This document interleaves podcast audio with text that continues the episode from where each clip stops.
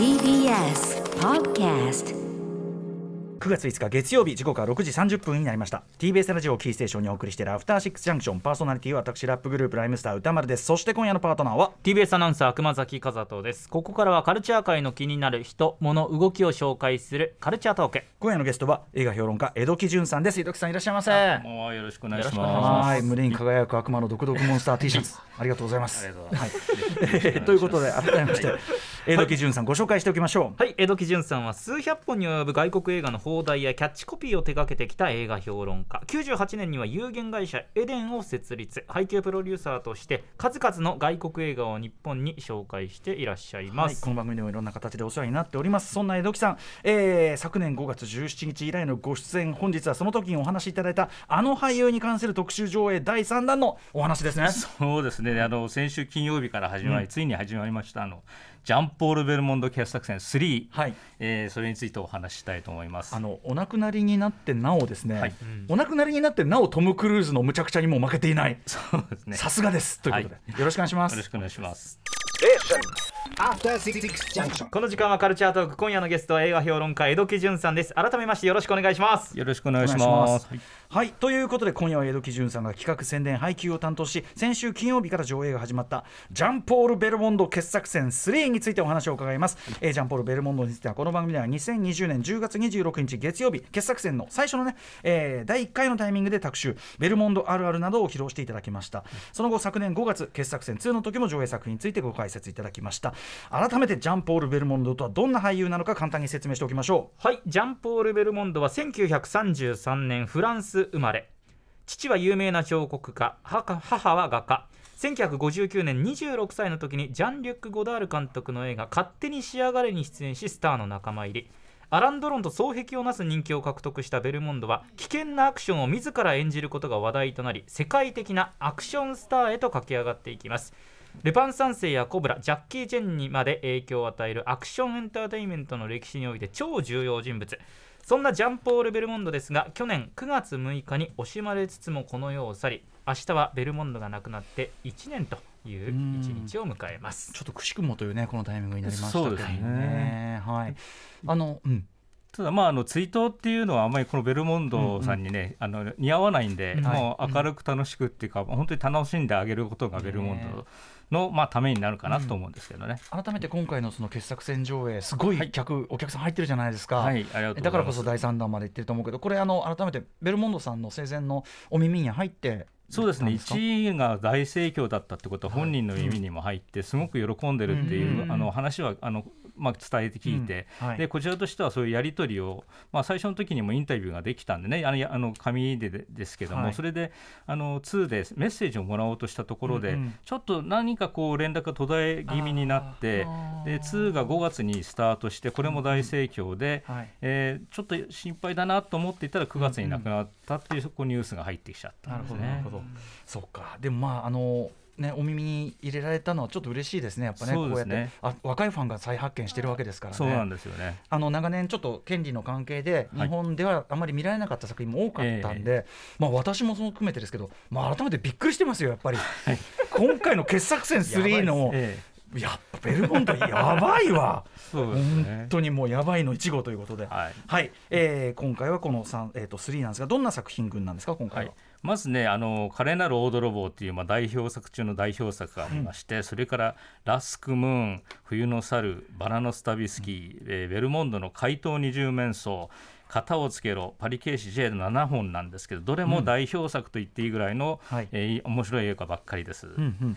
あの今回に関してはそのアクションだけではないはい。ベルモンドの魅力っていうのが味わえるのもラインナップされているということですよね。そうですね、もうベルモンドの魅力を縦横無尽というか、もう本当に縦横、本当もう端から端までいろんな縦横斜め、えーベルモンドのいろんな魅力がもう HD リマスターで、さらに新訳字幕で見て,、見ていただけるという企画です。これらのエンターテインメント作に加えてゴダールも入るんだからめちゃくちゃですよねこの人のフィルモグラフィーって本当とにかくもう楽しませることに命を懸けたっていう、うんそれの記録ですね、うんもう映画遺産と言っていいんじゃないかと思うんですけど。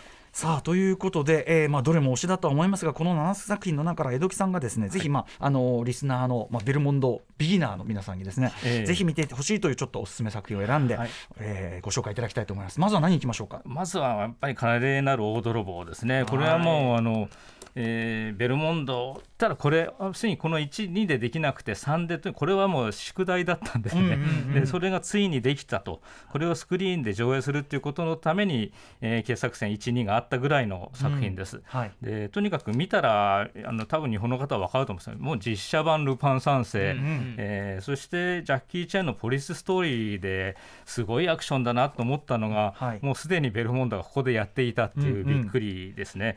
で話はもうほとんどないんです。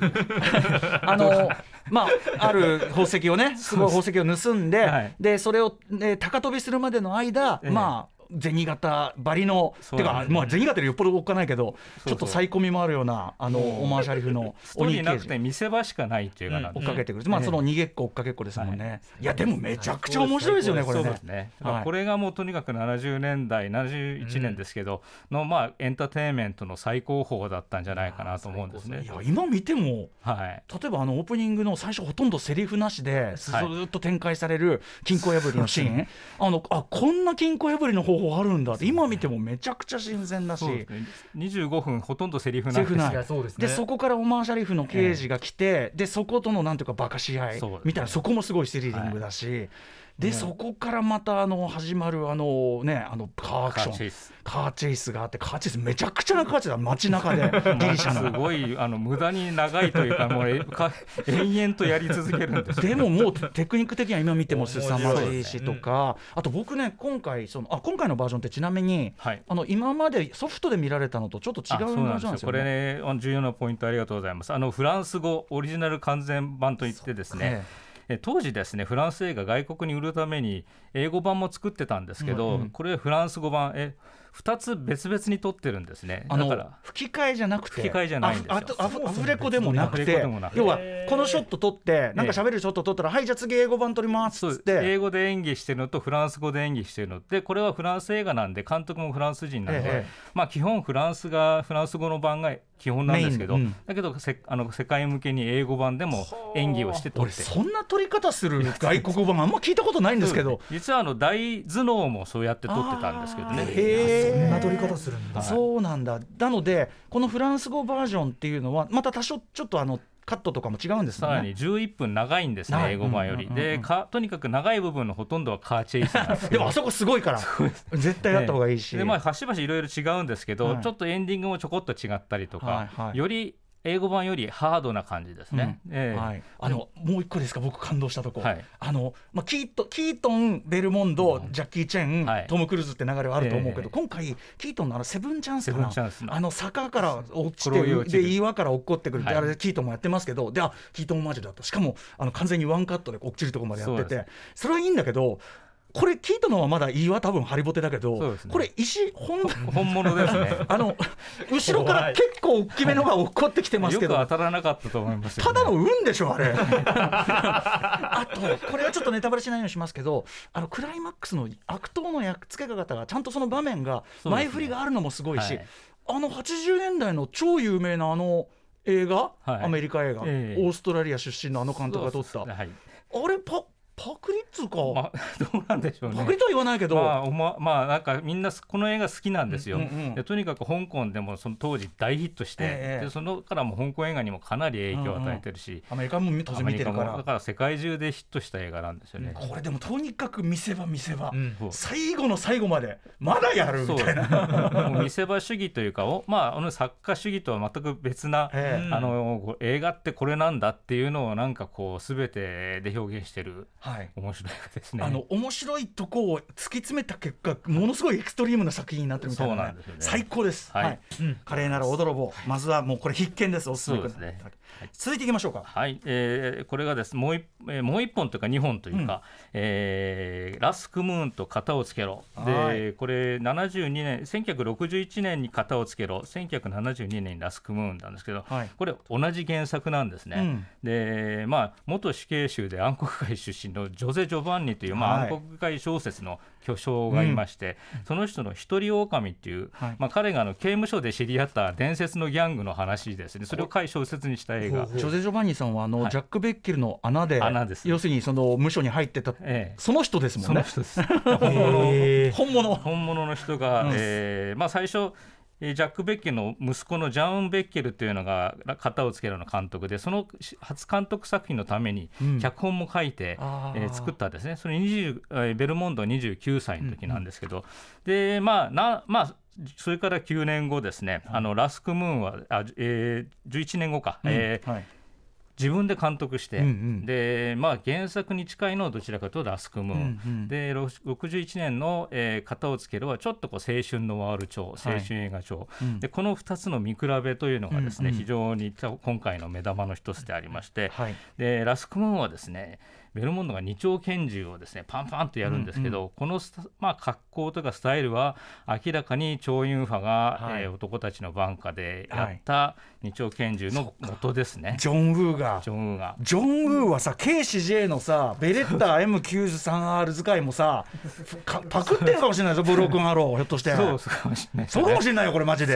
ええあうん。案外ね、その香港の、えー監督たちって、そのベルモンド映画、チョウ・ユンファンもベルモンド大好きって言ってますけど、えええ公言してるし、あの香港ですごい人気あったんですよね。よね。ええ。じゃあマジでその影響も関係あるかもしれない、ラスクムーンはなんか当時テレ東とかですごいやってたんでそうですね。子供の時からすごい見てるんですよラスクムーンは。ああやっぱり劇場公開からあれ、はい。あんまり開けないでテレビですごいたくさんやったんですよ、はい。それで人気で、うん。やっぱりあの今回もずっとこれやってほしいって言われてたんですけど、やっぱりこれもやっぱり権利の問題ようやく上映ができたっていう。あのオープニングがめちゃくちゃこう不気味かっこいいっていうかすごい好きだし、あの音楽が手回しオルガンのメロディーが今かかってますけれども、うんこれがもう耳に残って、ね。手回しオルガンの弾き手がこうなんか変な感じで踊りながらこうあ始まる。のミゲルっていう役あのえあの役をやった彼なんかもサムペキンパーの映画とかよく出てる本当のメキシコの俳優さんなんですけど。非る。常にね見どころいっぱいありますね、そのこの2本の見比べも見比べね同じ皆さんははい。い、さあじゃあもう一個いきましょうか。そうですね。それからまあちょっとこれ今回の作品ほとんどですね、えー魅力的なあの犯罪者の映画ばかりなんですけど、はい。えーこのバラノスタビスキーとベルモンドの怪盗二重面相というのはこれはですね犯罪者といっても詐欺師ですね。嘘つき、詐欺師、えー言ってみるとあの植木仁さんの演じた無責任男とホラ吹き男ホラ吹き男をですねもうフランス的に作るとこういう映画になると。口八丁手八口丁で。八丁手八丁で。へ嘘のスペクタクルとか何何が本当なのか全くわからない、うん。でもそれもベルモンドが演じるみあの魅力的なキャラクターが演じるんで、うん。面白いっていう、え。ーそれをアラン・レネ監督というね本当にあちょっとアートっぽいうん。巨匠ですよね。アラン・レネでしょ？アランレネなのにん。難解じゃないっていう、そうね。ええ。去年マリエンン・バートニーのアラン・レネですよね。あの24時間のジョージと、でもう難解映画の巨匠みたいな感じのベルモンド映画を撮ったらこうなったと。いいバランスかもしれないですね。もう一本の怪盗二十面相はフィリップ・ド・ブロカってまあ、ベルモンドとの名コンビ、うんでこの全く違う対象の映画なのにキャラクターはほとんど一緒という。フィリップ・ド・ブローカとアラン・レネって普通並べないですもんね。それをもうベルモンドが演じることによって同かじラインに乗ってしまうっていう。そうかすごいへーそこがねあの本当にベルモンドって役者がやっぱりそこを見るっていう映画なんですよね、スター映画っていうのはそういうことなんだかなって気がしますね。はい、ええ。ーじゃあそのバラノスタビスキーと、えーベルモンドの怪盗二重面相、えーとはいベルモンドの、まあ、口八丁手八丁ぶりしゃべりっぷり。そう注目って感じですかね、はもうちょっといきますね。はい、はい。あとですね、あの冬の猿というあのジャン・ギャバンとベルモンドの共、うん。初共演というか唯一の共演作。これちょっと世代間違うんでです。あの共演してたんだって逆に思いました。そうですね、はい。唯一の共アラン・ドノンとのジャン・ギャバンというのはいっぱいあるんですけどこれはもう唯一で、うん。でまあ、今回えー123で20うん。本ベルモンド映画ありましたけど、まあ最も感動的な映画と言ってもいいと思います。どういう話なんですかこれは？もうあの酔っ払いのお話全編酔ってるだけで、ねうん。何がそれで感動的かっていうと、はい。まあ、えーちょっと道に迷った若者を老人が、えーいい道に引きまあ、戻してあげるっていう大まかに言うとそういう話なんですけど、ええそこにこう、まあ、自分はもう老人になっちゃったって悲哀で多分もうそこの盛り上がりというか、とにかく酔っ払ってまあ、今現実を忘れながらあの人生を語るというですね、これでも華麗なるオードロボと同じアランベルアンリ・ベルヌーユの監督で、全く違うタッチなんですけどあのもうそのベルヌーユの違う作風っていうのも楽しめる映画ですね。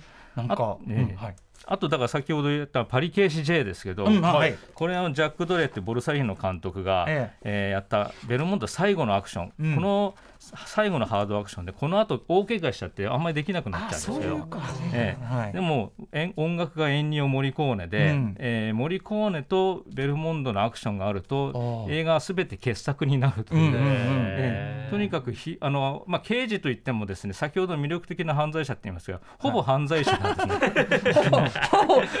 ほぼまあ常にアウトローですからね。アウトローで法を破り続けて、うん。あのまあ、破れ傘投手が悪人狩りみたいな感じの、もうあとんでもない刑事の話ですよ。はい。でそれはあのもうベルモンドがやることによって魅力的で,、でうん。モリコーネの音楽がかかりまくってはい。で先ほどのベレッタやあのうん。93R というのは、もうあの初めて映画界で使ったねという。え。マシンピストルってなんかどういう場面で使う銃なのかいまいち僕今でもよくわかんないんだけどこの映画はやっぱ印象的ですやっぱね。そうですね。あと一人勝ち込みものっていうか、はいあの一人で勝ち込んで一人で全部終わらせるタイプっていうのはやっぱりそうです 80s、なんかでもこれ83年に作られてるから。この後だからチャック・ノリスとかスティーブン・セガールもそうですしあのやっぱり、じえーまあねステイサムの映画とかみんな、あの案外これが原点と言ってもいいんじゃないですかね。そうだから80年代的アクションの先駆けもひょっとしたらやってるかもなって感じしますよね。ええ。もう本当に人この一人強い人が俺様にや何をやってるかっていうねそのただそれだけなんですけど。も